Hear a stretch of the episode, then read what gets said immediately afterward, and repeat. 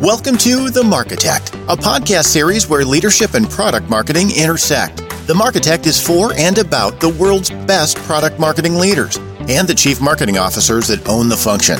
Each episode, powered by Pavilion, helps you unlock your professional potential by featuring experts who will share how they build impactful teams and optimize their go to market execution.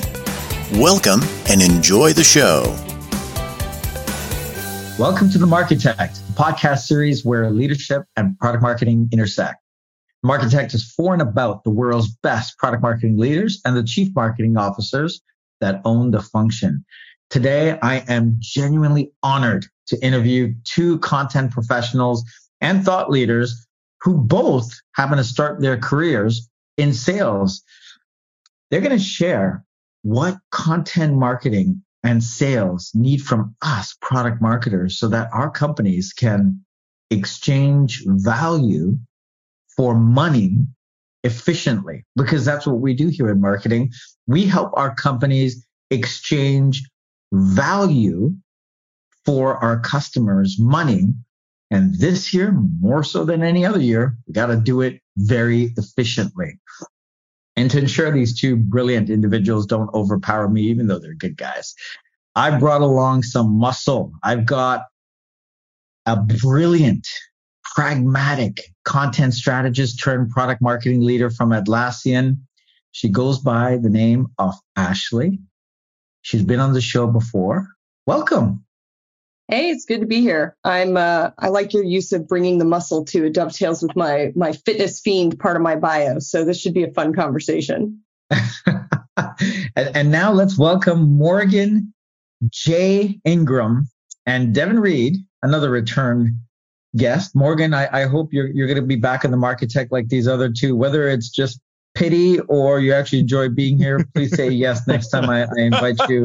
Much like Devin and Morgan uh, and Ashley. Uh, so Morgan and Devin, they're they're going to share what content and sales teams needs from product marketing to help their companies exchange value for money efficiently. Welcome, folks.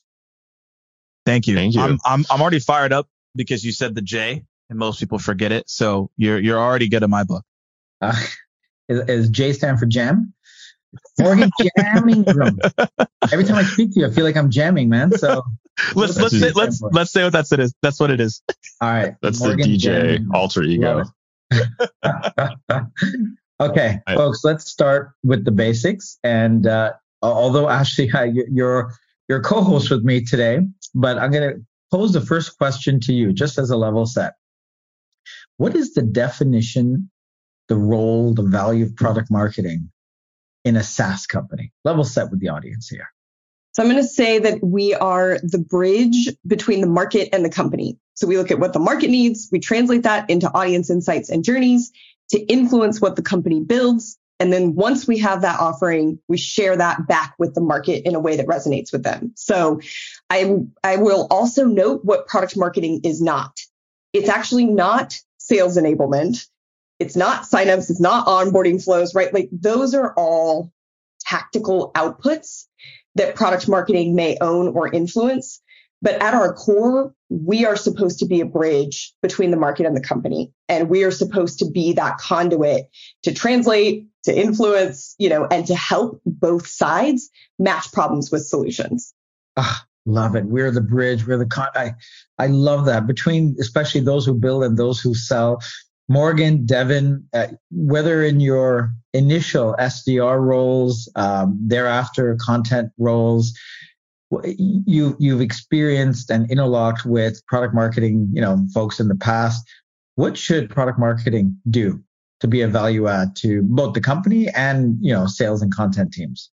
We're both going to be polite. Uh, yeah, and wait. oh, I thought you were being polite. Maybe I just gave you one extra.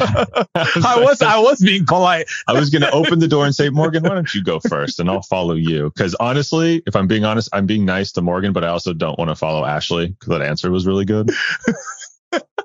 it was super concise, and I, I want to follow up on Ashley's answer and talk about the bridge again because it's there's multiple bridges here right? So when you think about the product marketing bridge to the market, I believe that product marketing also has to have that bridge to the revenue team. And I'll speak on my experience of training sales development teams and being an SDR myself. There needs to be a bridge to the SDR team. I feel like most of the time people will neglect that team and say, Hey, you know, just book meetings. It's fine. However, when you think about it, besides customer success, they are the team that's talking to the most active potential clients and customers in the space. They're getting all the objections that you're facing. Uh, they're getting up against like, is this product even relevant to people when they're doing their pitches uh, based on their reply rates and things of that nature? So I, I believe, right, that there should be a lot more value adding conversations with the SDR team because of all the things that they're facing. And product marketing can then figure out, oh, wow, okay, that message is really landing why can we speak at the can we speak more about that in the market on a higher level than maybe our SDRs are doing on their cold calls and emails. So that would be my experience with it. And I think that's a huge value add for product marketing. I love it, Morgan. And my God, you're right. I mean, the SDR, BDRs, whatever you call them these days, they're the front lines. They have the hardest job in a, in a SaaS company, full stop. And I'll argue with anyone on that point. They are putting themselves out there day in, day out in front of your prospects, not even your customers. These are people who don't know you yet, uh, aren't familiar with you yet. So what what's the messaging that works? What's the position that really attracts to the to this prospect base? And you're right. More often than not, we don't do enough with this uh, this vital crew of SDRs and BDRs. So thank you for calling that out. Devin, role of product marketing in your experience. Yeah, and my experience has been a lot of small SaaS startups, a lot of early stage companies. And the word that came to mind was was positioning or differentiation. And so as a salesperson, I was always trying to figure out, you know, how am I positioning this to the market, but really how am I positioning myself differently from the technology that the prospect's already using or, you know, up and coming um, competitors as the market starts to get more crowded. So those are the things that were always top of mind as a salesperson. And then now as a content leader, it's really more or less the same. I just find that my interaction with product marketing has changed. And I know we'll get into that a little bit uh, later, but it's really, you know, what is the what is the main things that we're trying to say and why are we trying to say them? Because now as a content leader, it's kind of actually taking those ideas, taking those um, kind of bigger concepts, things that you often need to educate the audience and say, okay, great. How do I take that, put it into a street level that's really going to resonate? And then be part of the return, you know, on that bridge, be a turn, be part of the return, which is, hey, here's some of the signals we're getting. You're getting them from customers and prospects. We're also getting them from our audience and prospects as well. I really like that answer because again, I think it goes back to the bridging, and I think it depends depending on how the organization is structured. Um, you know, obviously, Devin, I've been in your shoes where I'm, you know, a content leader and then quote unquote switched into product marketing, but it's like, no, actually, content and PMM are very close friends as well. Um, and it, it just depends on how the company slices up the roles and responsibilities for that structure. So I love that with the positioning and messaging. Um, and then Morgan, you know, I've also worked with a variety of content agencies to get that stuff done and figuring out how do we equip them. Like I love your call out about SDRs as well, because I think what often happens is people will say, oh, we need to, uh, we need to make some some battle cards for the SDRs. And so PM goes in with all of their competitive knowledge and market knowledge and makes these very scripted battle cards. And the SDRs were like, nobody talks like that, you know? So I think there's a lot of really good feedback that has to happen uh, for both of them. So I love those answers. I want to also level set on the role of content marketing in a SaaS company. So Devin, we'll stay with you. Uh, and then Morgan, I'd love to hear what you think about the role of content marketing as well. Yeah, the, the this uh I've, I've, this I have shared with with Rowan in the past, so Rowan might might fall asleep if I sound repetitive, or maybe my opinion has changed. I, I also reserve the right to change. Um, the way that I think about it is like, what does your team do? Is we change the way that people think and act. At the highest level, that's what we're trying to do. We're trying to move people from point A to point B. Sometimes that's the big, uh, you know, from unaware of us to a client. Sometimes it's becoming a client to a renewal and all of the little kind of micro conversions in between that help you build an audience, build pipeline, accelerate pipeline, et cetera. And so I like to start at that high level because a lot of times, you know, if you're scrolling on LinkedIn, if you talk to some folks, they might say, you know, the role of content is blogging. or you know they list out their output calendar of like you know this many linkedin posts this many tweets a week. Um, to your kind of point earlier that's probably the most tactical part of it. That's like the tip of the spear the time you actually hit publish. But the real goal is to win mind share. It's to support the ceo slide or the strategic goals that the company has for that year and then design the systems for those outputs and then in between actually executing that, that's where the fun, you know, cool stuff happens from building a brand to, you know, publishing really uh, thought provoking content. I love that I always say we have to keep winning and re-winning the hearts, minds, and wallets of our audience um, in yeah. SaaS because they they can churn at any time, and so um, I love that. Morgan, what's your take? I mean, I, I got to follow up on Devin's answer. Like, oh, I like how none of us want to follow each other. We're like, there's just silence after every answer. Yeah, like, it's like plus one. Yeah, it's like someone just drops the best like lyric of all time on the song. It's like I have to follow that. Like I might as well just I'll be on the next song. Um, well, I want to just amp like amplify what Devin is saying there, and I know Devin, you've done a great job at, at Gong, and you know now you're moving over Clari and doing the same thing. And I just couldn't agree more. Is that there's a lot of different companies in the same category, but how you have that unique pieces, how you get people to feel, how do you get them to change and act on certain things. And I wholeheartedly be- believe that uh, the next layer that I'm going to dive into and, and where my focus is and where my focus has been is being in organizations and being that content creator.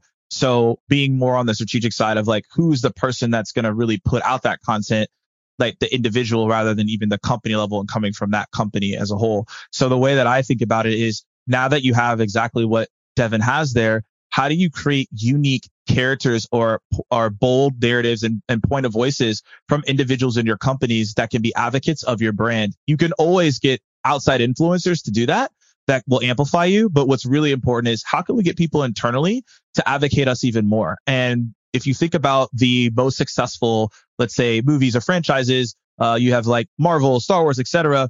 Not only do they do a good job of being unique, right? Because there's a lot of movies about being out in space, right? They do a really good job of having characters that you're emotionally attached to. So now you're even more bought in. And I feel like companies moving forward, whatever space that you're in, when it comes to the content, how do we implement and advocate for our employees to be really good, let's say characters in this space. So they're emotionally attached to our brand. So like, oh, wow. Okay. I know that person because of this company. Now I'm more bought in. You can create more content around that and, and really get people to buy into the narrative that you're pushing as well. So that's how I see content. Uh, shout out to, you know, Lavender is a good example of that. Uh, they've been doing that and they have good content creators internally that's allowed them to do that too. Love it. And I can't believe you brought up Marvel and Avengers. Just on that note, as my ADHD kicks in, uh, Quick, everyone, favorite Avenger character. Go. Iron Man. Yeah, I want to be Iron Man, but I like uh, Thor better because I like the comedic value that he brings. Wait, I gotta go Black which Widow. one? Which Thor, Thor which though? Thor, Thor, Thor which... has different stages of his like. You are you like? I'm a Ragnarok fat guy. Thor? Are you like? Right? yeah. yeah. So I, I didn't yeah. know what Thor you wanted to be. That's a different Thors. That Thor was funny too. That was unexpected. But yeah. I mean, I just want to be fat Thor so I can eat all the cake. But you know, like uh, we we didn't. We're not getting into the, the, whole nuance of why we're choosing these people. Right. You know, but no, I, dietary restrictions aside. I said Black Widow.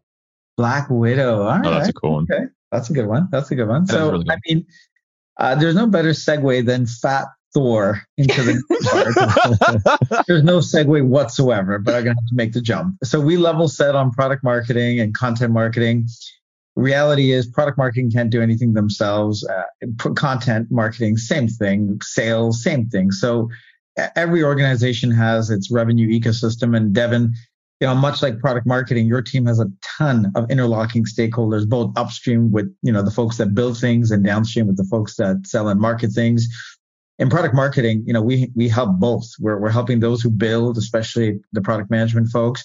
And we're enabling those who sell, like, you know, marketing campaigns, enablement uh, materials, sales conversations, customer success, retention expansion, uh, messaging and content and conversation. So Devin, let, us let's start with you. In in your whether at Clari or your previous life at Gong, uh, who are your key interlock stakeholders in the revenue ecosystems from a content marketing perspective? Uh, like, where do you get your inputs, and who are your just key internal customers? I guess I'll brand them as. Yeah, the the good there's a curse and a, a, blessing and a curse when you're head of content, which is everything in marketing is pretty much content. So it's good because you can be involved in a lot of things, but it's kind of bad because you can be involved in maybe too many things. And and really what I mean by that is the role that you have varies greatly pending, you know, your content team size, ability, and you know, how much do you support growth for versus product marketing versus SDRs and so on. So it can get pretty tricky pretty quickly. Um, but the inputs that I'm looking for are CEO, CMO, sales leaders, and that's not every single one. There's usually like a little bit of a collective, four or five, you know, representing, you know, international, uh, enterprise, down market, et cetera. Um, PM, obviously, growth. That's kind of like the core group, which is already a very large backyard barbecue if everyone's in the room at the same time, um, which is where it gets tricky. But I think the the other equally important one, depending on who you ask, is the audience. So for me, I've always owned social media, um, you know, things like email, a lot of the channels, a lot of the audience growth mechanisms and, and such. So that to me is the biggest one is I have irrefutable evidence of what's landing and what's not based on, you know, social media metrics, consumption metrics, et cetera. So it's kind of fun to play the game of like, Hey, CEO to sales leaders, what do you want? And what are you hearing? And then also kind of um, sometimes combating and sometimes agreeing with well hey here's what our audience and here's what the data shows as well. And sometimes there's a kind of a fun reconciliation of i know it doesn't seem like this is what people want but i'm I, here you go i promise it.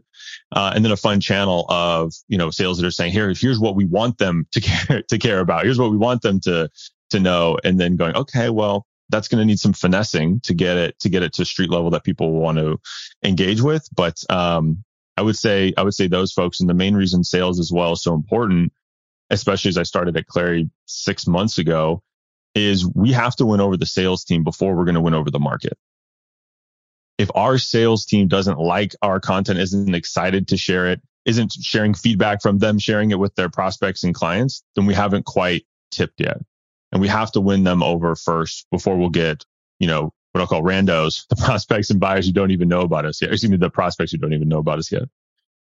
Love it. And and so when you say sales, are you um, just curious? Are are you working very closely with enablement, going directly to sales, combination of both? No, what I've found best so far is you know you kind of ID the, those few senior leaders, and you just join their weekly team call. No one wants more calls on their calendar. They definitely don't want them with a marketer. Um, so I just say, hey, give me 15 minutes on, you know, once a month with your enterprise sales team or just your leaders, you know, your, your enterprise leaders and start to get feedback. Hey, over the last month of what happened, what'd you hear? What do you like? What do you dislike? Why? All right. I'm taking notes and then I'm sharing what's coming up and why. And that way, you know, there's a lot of the conflict I would say that can happen between content or marketing and sales is just lack of awareness. Sales doesn't know what's coming. They don't know why it's coming. They feel unprepared. And then there's kind of the uh, the true up that has to happen, which is, hey, we're running all these campaigns, but they're not converting. Who's to blame? And it's like, well, probably some somewhere in that handoff area. Brilliant.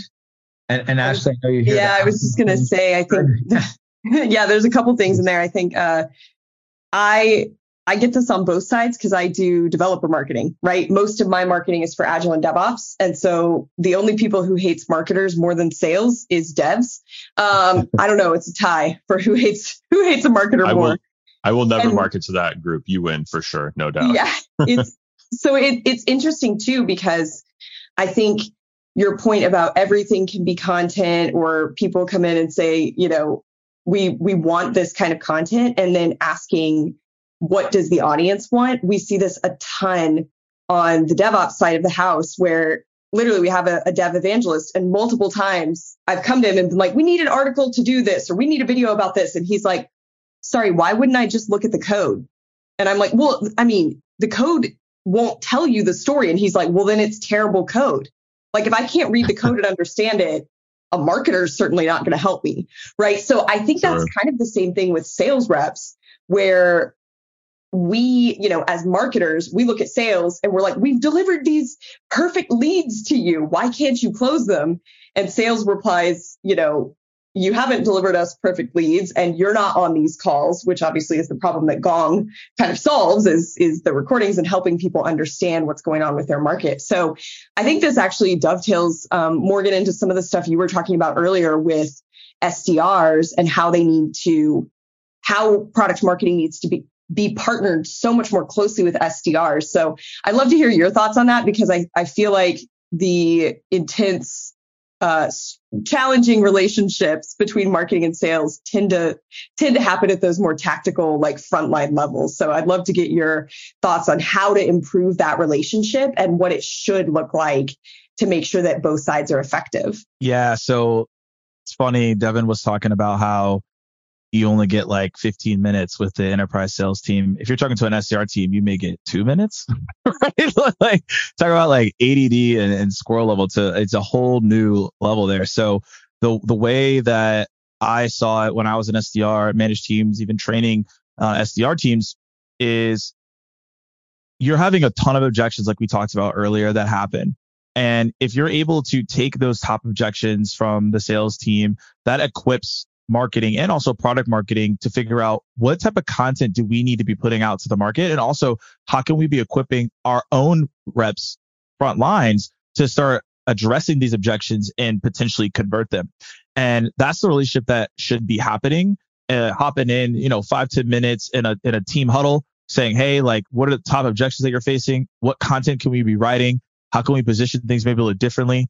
Oh yeah well we're hearing this objection you know hundreds of times a week.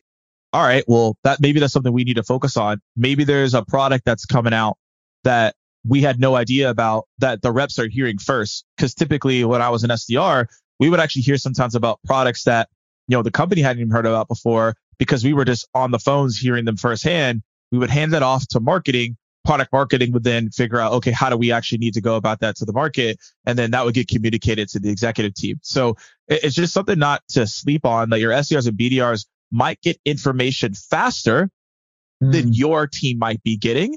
And that relationship can be important.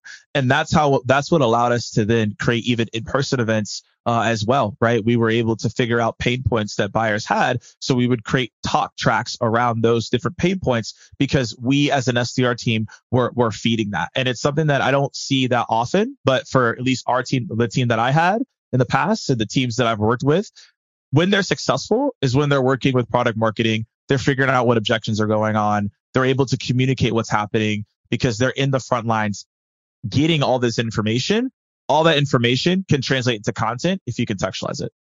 Oof, love that. And and uh, so Morgan, staying with you for a quick second, and then Ashley, I, I would love to get your take on Interlock, especially coming from a PLG or an organization like Atlassian. Uh, so Morgan, you mentioned SDR BDR conversations with product marketing. Are you looking at like a, a weekly, monthly cadence between the two organizations to just download the things that they're hearing um, or, or even more than that because you, you want things in real time? I would feel like each organization is different. So the my you know the everyone's favorite answer question. Oh, it depends, but it, it does depend, right? But uh, bi-weekly is most likely the best scenario.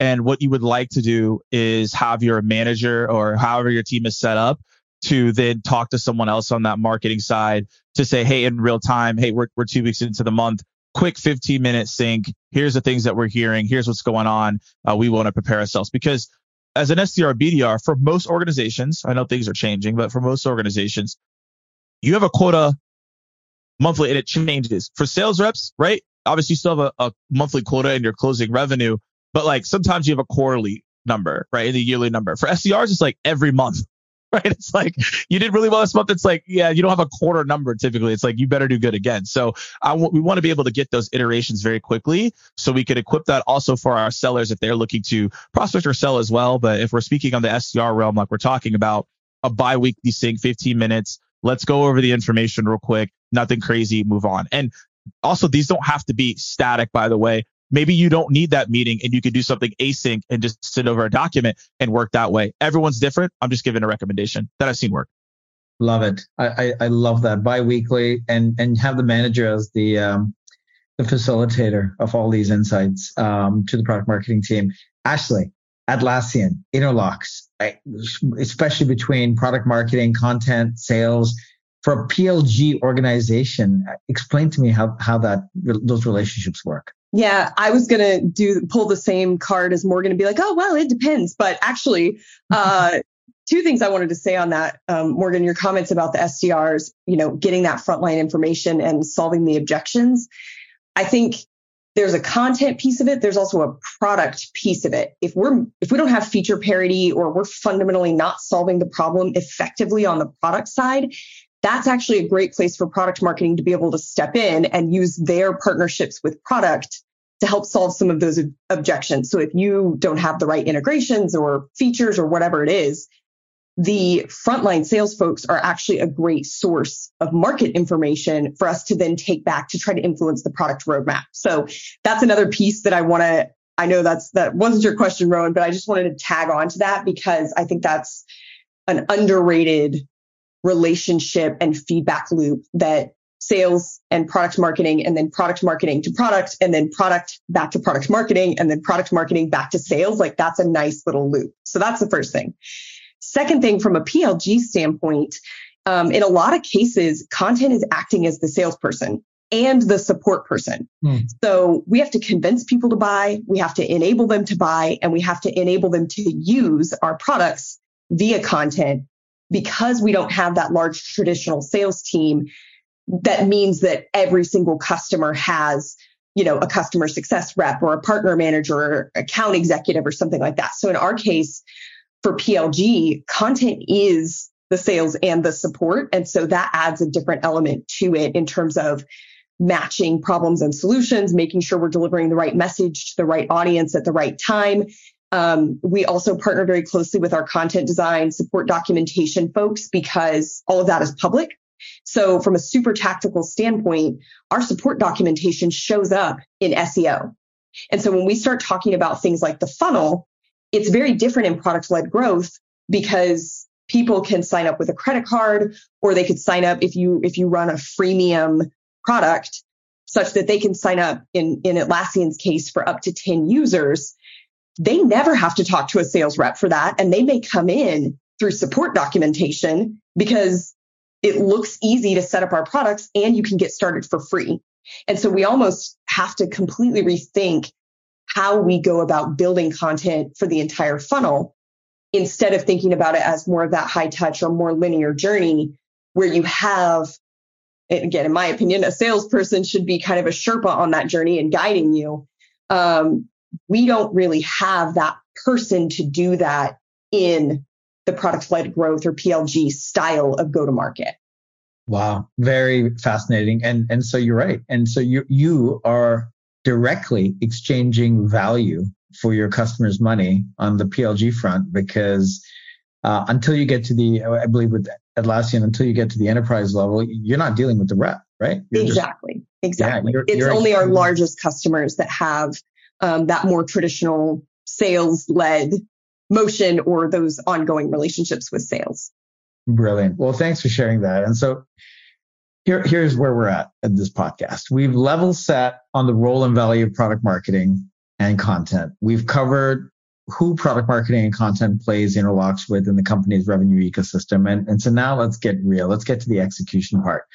So how is product marketing and content marketing helping sales exchange our value for our customers' money efficiently. And Morgan, I'm gonna I'm gonna borrow some fantastic copy from one of your recent uh, LinkedIn posts. And it, and it goes like this. I'm going to, I'm going to preface our next set of questions with directly from your LinkedIn post. This is from Morgan. I'm going to take a passage out of one of your recent LinkedIn posts here, and it starts like this. So it's go time. The buyer is changing, yet how we think about sales and marketing is still the same. Outbound is starting to be less fruitful. Traditional marketing is slowly dying. Paid ad spend isn't as impactful. Yet why are we doing the same things that aren't working if the market is changing? Today's evolution of sales and marketing must be clearly focused on one thing, developing a foundational content strategy that amplifies conversations. Let's have some real talk. Products are starting to look the same from a features and function standpoint. So how do you stand out? Narrative, led growth, narrative led growth. To keep it simple, we're talking about marketing, creating content to start conversations that convert into one thing revenue, money, money, money. Gone. He didn't add that part. I just added that last part. Anyways, gone are the days of leads that go nowhere. Welcome to the days where marketing is tasked with driving revenue conversations. To drive that revenue, marketers have to focus on three main pillars community expansion, social lift, brand awareness.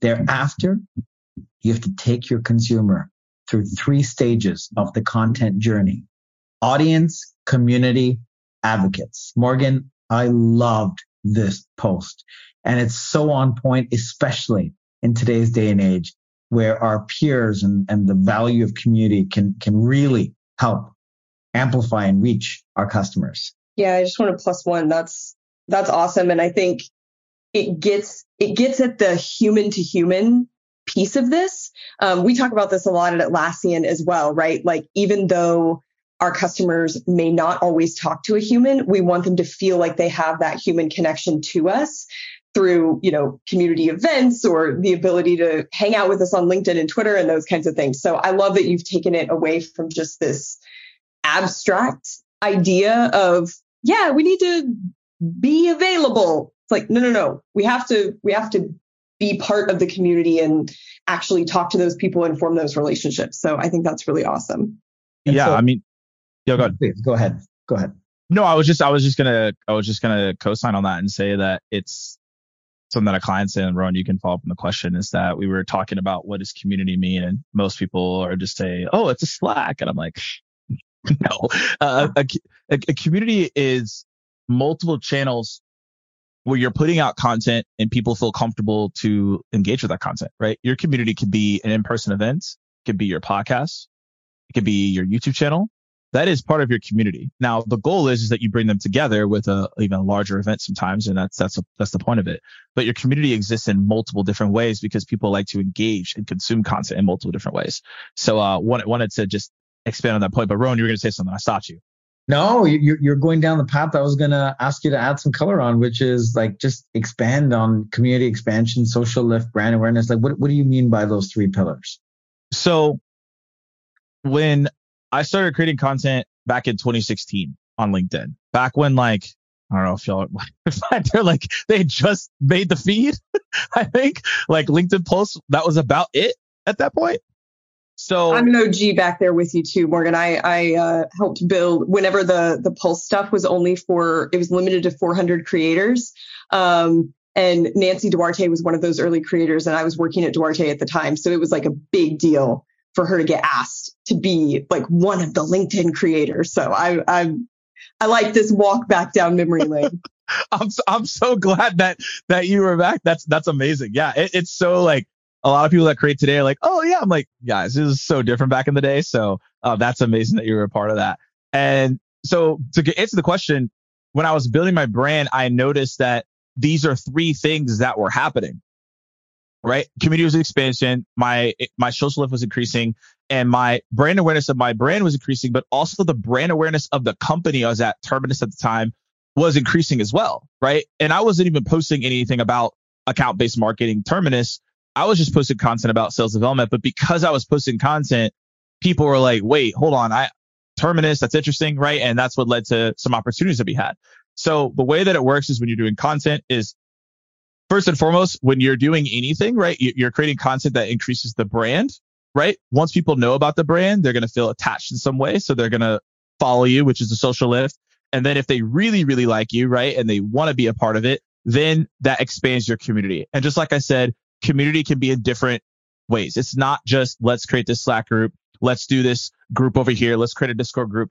It's a it's a collective of things that you're doing that is congruent. And I've I've seen a lot of content pieces they they're not congruent, right? So you do something over here, but it isn't tied to the other thing that you're doing. And ultimately, that's what you want to do so that you have people can megaphone you and create those advocates. So that's what that brand awareness, social lift, community expansion. That's how that works for if you're doing a personal brand, but also works for uh, the organization as well.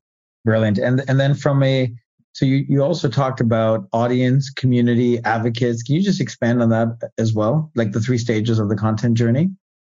So, so when you create content as an organization, you're like, oh, cool. We have like a hundred thousand followers or a content creator could be like, yo, I have 80,000 followers, which is great. However, that doesn't really tell the whole story and that doesn't help you guide the content in the lane that you need to go. Just because you have 100,000 followers, that doesn't mean that you have 100,000 people in your community. It's completely different. So the way that you think about this when you're creating content is there's your audience and your audience is those people, the people that follow you, the people that are, su- that are supporting you at that level. The next level is we want to convert the audience into community, or some people have been calling this own media, right? And that could be a newsletter, that could be in-person events, that could be, it can be a Slack group. It could be something that is more exclusive, right? For that person.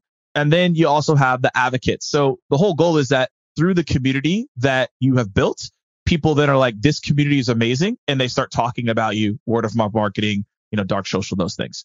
The the thing that I'll add to this as well is I've been doing a lot of research and I've already mentioned it earlier on what are the most popular communities. And the thing that's the most interesting about this is that the most popular communities are the TV shows and the movies. If you, I've seen Game of Thrones, but this is an example. If you ask someone, have, have you seen Game of Thrones? And they say no, most people get very hostile towards that person. like relationships might get lost. Like, yo, we can't even be friends anymore. Like, you don't like Game of Thrones? So that's just interesting, right? Because they've just created such a strong community and advocate of people. They're willing to drop relationships and friendships. And that's, I'm not saying, that's not saying you don't want people to drop friendships, relationships, but you want to have that same level of affinity for the brands that you build. So you have to be thinking about, I think everyone moving forward, yeah, media company, but you need to be thinking about how can I build a community like Marvel, Star Wars, mm-hmm. right? Game of Thrones, Friends, uh, these all these different shows that are extremely um Breaking Bad, right? They have such loyal followers. Anything that they put out, they're gonna be a part of it. Like, I'll give an example. This is like me getting like super nerd here, but whatever. So Marvel, I've seen every single Marvel movie because I'm just attached to the story at this point.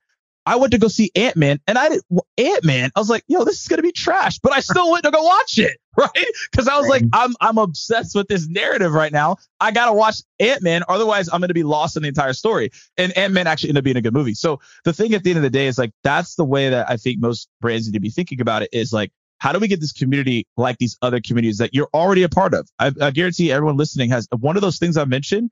You're probably a part of it. Harry Potter, Lord of the Rings, like you probably anything Harry Potter drops, you're gonna go and you have to think about how can your brand do the same. Love it. Devin, hey buddy, you still with us? So sorry, I've ignored you for a bit. I'm uh, still here. I didn't fall asleep. I was just uh, taking notes. I'm so sorry. Listen, I following up on what Morgan said, uh, and Morgan, you and I can agree to disagree on the Ant Man. Didn't like the last one, but we different discussion, different day. Um, please, Devin, share your thoughts on, you know, Morgan talks about the three stages of the content journey, audience, community, advocates. I mean, my God, you guys did phenomenal uh, job with a building a community and, set of advocates at Gong. And, and now you're replicating that at Clari. Can you walk us through your thoughts on, on how to tackle audience, community, and advocates?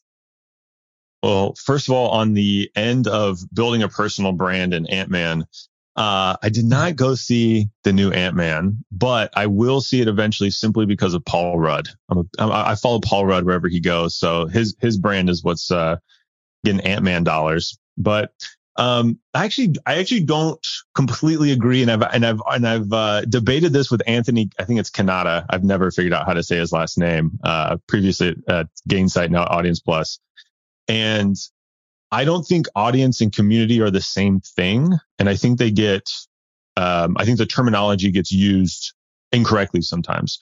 And the reason why is I would say I personally, Devin Reed, have uh, a brand and I have an audience, but I wouldn't say I have a community.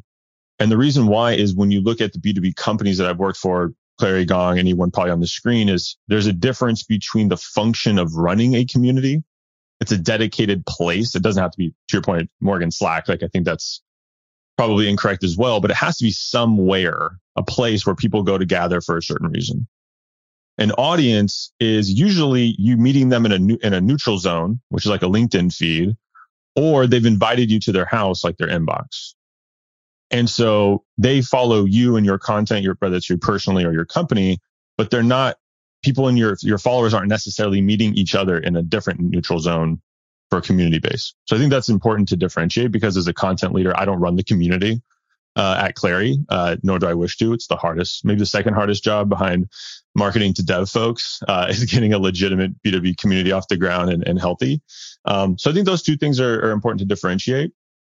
Uh, I'll pause there so I, I don't monologue too long at you, Rowan, and, and put you to sleep at 420 your time. You're not, not at all.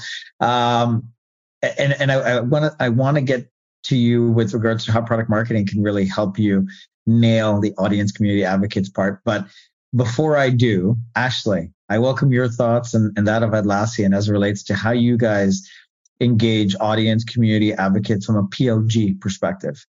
Sure. I just want to echo what Devin said, which is that community and audience are different things. I would say that, you know, community, if you look at like the Webster dictionary of dictionary definition of that word, it is a group of like-minded people who share an interest in a certain activity or a certain set of values. And so I would just echo that that is very different. It is intentionally about creating that space for people to be equal participants. And so that actually dovetails very nicely from a product led growth standpoint, because as we think about how our products spread in teams, it's based on trust. It's based on rapport. It's based on having an affinity. It's not necessarily based on convincing someone to buy. Um, and so I think that's very interesting. Our users invite their teams. And so, yes, there's an audience standpoint where if you're an admin and you have an audience, you know, internally for a tool or for a problem and you say, this is the solution, it's this tool.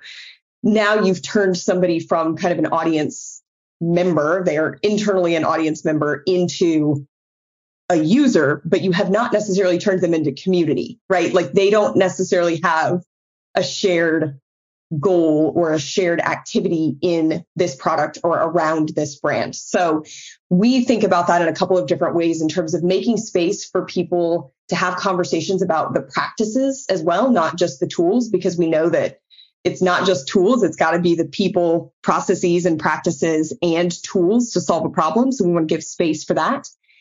Um, and that obviously can happen in a lot of different areas. It can happen on social. It can happen at owned events. We do have a community forum where people can ask product questions. They can just nerd out about hard problems at work and they can also connect with their peers. So this is something that's core, but I, I totally agree with Devin in terms of the audience. Um, and the differentiating the audience from community. And then also to Morgan's point, differentiating community from a Slack channel or a Discord server and thinking about it more holistically about the shared space for the people who are in that community. Um, so that's kind of how how we think about it. Um, one thing I want to touch on too. I know we're we're going to be wrapping up soon, but I would love to get your take um, Devin and Morgan on measuring all of this stuff. Like we've been talking more about kind of the philosophy and the strategy and even some of the partnerships. But realistically, as a business, we got to go to the business leaders and talk to them about what all of this great relationship building and content stuff is actually achieving. So I'd love to hear, Devin, maybe we start with you about um, how how you're measuring this stuff. Oh boy, the list of metrics. Here we go. Uh, no, I'm kidding. so it, it depends first, and, and it depends too because of what you are control. What I say, what am I con- uh, in control of, and what am I in support of? Um, I specifically don't say serve, by the way, Rowan, but we can dance on semantics uh, later. But I start with things. What do I own, and by that I mean what is my team solely responsible for? And so oftentimes that's things like audience growth. And I like to start, sometimes I do top of funnel down to revenue. Sometimes I flip it because I know revenue is obviously what uh, folks care about most and is most important. But it's things like, you know, are we growing an audience on social media, podcast, email?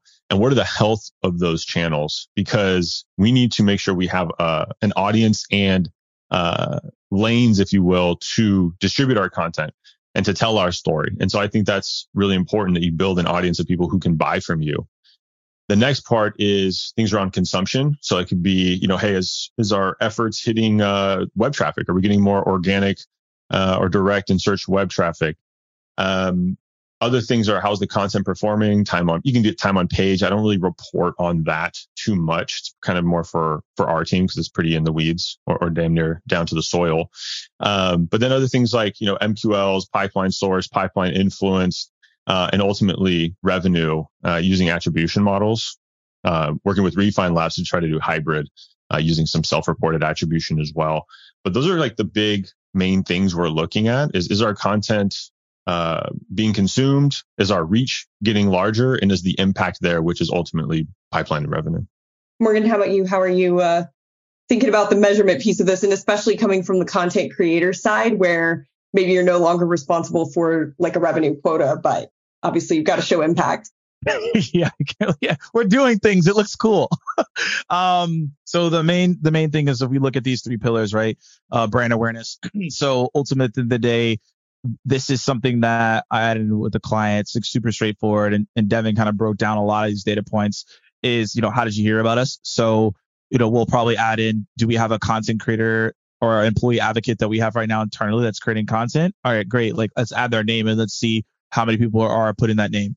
Are they finding us from the YouTube show that we did? Are they finding us from the podcast? So we started adding this with a client. We saw increase in like them hearing us about hearing about us from the YouTube show or hearing about the client from me as a person who's creating the content. So we found that to be interesting. Uh, another thing that uh, I've instituted with a, another client as well is, and you know, this is kind of hit or miss for some sales reps, but every single time a sales rep starts a call, they'll be like, Hey, thanks so much for hopping on the call. How did you hear about us? What prompted you to take the meeting today? So that leads into like, oh yeah, like I saw your content from so and so we all know that sometimes people just don't don't fill out the form at all. So to have a sales rep ask that, you could go through any tool like a Gong, right? And go through and say, hey, okay, how many people are saying this person's name? How many times are we getting stuff from our content that you know can't be attributed through all the data stuff that we just said? Social is this the social lift as a whole? Is the content that we're putting out? Let's say if we have someone who's an advocate as a content creator or whatever content pieces that we're doing, is the content that we're creating from that big piece of content, let's say like from a webinar and we repurpose it, is that creating social lift on other platforms? That's interesting, right? So that means that whatever we're doing with this show, we should probably continuously do it. And then community is always different because it depends on what people see as community. But ultimately, is this leading to word of mouth opportunities, right? Is this leading to referrals? Is this leading to more engaged clients, like longer LTV, et cetera? So those are ways that you can track the community. How engaged are they are? Are they dropping off, not communicating? Uh, those are different things that we look at uh, across the strategy and tactics on if things are working or not. Brilliant. I, I love that there's two buckets: the strategic, which is perhaps a lot lagging in nature from a tracking perspective, and then the tactical, which is things that you can control and um, you know using the word Devin uses. What am I in control of and what am I supporting? So breaking it into two buckets, the, the strategic, which is lagging, and then the tactical, which is things that you can measure on a monthly basis, perhaps, and then iterate from there. In some cases, even on a weekly basis, and then iterate. So you're not just waiting for, give me six months, coach, give me six, eight months, and I'm going to show you results. And, and you're not, and you're not showing anything for it, and you're not, you can't measure it. So, uh, Morgan, I love that you, you break it into the two buckets.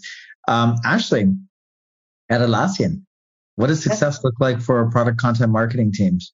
Yeah, so we similar to what you know Devin and Morgan have said around looking at reach and engagement and conversion. I think the big thing is that from a high level standpoint, you do need to have roles and responsibilities per team so that you're not duplicating all of that measurement work and so that everybody knows the metrics that you're driving towards. Um, but also having a North Star metric. So in our case, that is customer growth. And so there's a lot of levers that we can pull. That could be bringing in net new customers. It could be helping people expand their usage or, or adding more seats via other products. And it could also be through upgrades to, you know, more paid products or, you know, higher levels of features that they get as they move up into the enterprise grade editions, right? So I think they've, I think Morgan and Devin have covered a really good overview of the different types of metrics, I think I will, I'll, I'll just pop up and say that for us, you know, we do have those owned metrics for each team, but the bigger point of knowing your North Star is, you know, customer growth and then knowing the different strategies and tactics that you can use to achieve that. That's been really key for us. Um, and just making sure those are called out. We do that we set our we call them okrs um, it's objectives and key results at you know the company level at the org level and then at the team level and so that we understand how all of our work ladders up so i'll give more of the high level overview around goals and those kinds of things since they've given such a great overview of metrics Love it. Ashley, we're going to stay with you as we conclude with a quick lightning round. And so, my question for you, Ashley, you've heard from Morgan Devin today. What's your one big takeaway that you're going to implement come Monday morning with your crew at Atlassian?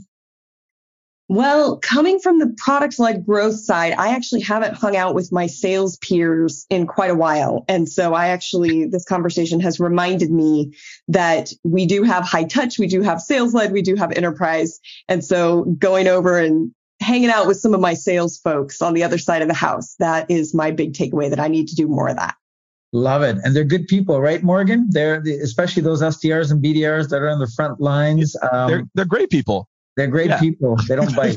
Uh, Morgan, what's your parting advice for product marketing, content marketing, and sales leaders in order to succeed, especially during these turbulent times? Yeah, absolutely. I, I would find a way to, and this is going to be simple advice, but I like to keep things simple, to have consistent meetings with your sales team on, like we talked about, what their problems that they're facing, right? They're the ones that are like, okay, we're getting objections every day from the product and also just common objections, SDRs but also the sales reps are, you know, it's harder to sell now, right? Like they're getting beat up across the board and legal and even with other, there's more decision makers. So how can we make what we're presenting easier? And when we have objections in the sales cycle, how can we present the product in a way that makes it simple for people to, to buy, right? So that, that would be my takeaway for everybody listening in and uh, my takeaway on the bridge between marketing. I love that Ashley said that as well. Fantastic. Devin, bring it home. What's your big ask of product marketing. Julian, Ryan, Rob, uh, Ava at Clari, listen up. What's your big ask of these folks to help your content marketing team do their job efficiently and effectively? I think the the the more maybe a helpful answer, which I've done with with Julian and I do it with all the folks you mentioned, which as we're getting started on something like a narrative or a campaign, uh, I make sure look Julian, uh, VP of product marketing and, and many other departments uh, at Clari and I go, you're going to be Mr. Product Marketing and I'm going to be street level dev right now. And I'm going to make you stop saying things like optimize. And I'm going to, and you're going to let me supply some other language. And so you tell me what is coming from products. And I kind of say, and I'm going to help uh, finesse it for our audience. And together we're going to make this thing work. And it's not, you know, it's not demanding. I think both the, the goal of it is to play into both of our strengths, right? Let, let product marketers do what they're great at. Let me and my team do what we're great at and just have a mutual agreement up front of how we're going to knock this thing out. And so I think just being open to that and just being clear with your expectations from, you know, obviously all your cross functional partners, but definitely between product marketing and content it takes away the whose fingerprint is on it most, who gets the credit and say, Hey, we're in this together and let's make the best damn campaign narrative event that we can. Love it. Devin, Ashley, Morgan, thank you so much for your time. What women want. Actually, sorry, no, that's the that's another hmm. session here. what sales and content needs from product marketing. You heard it here first and foremost. Thank you so so much. Very insightful. Have a good one. Always a pleasure. Thank y'all.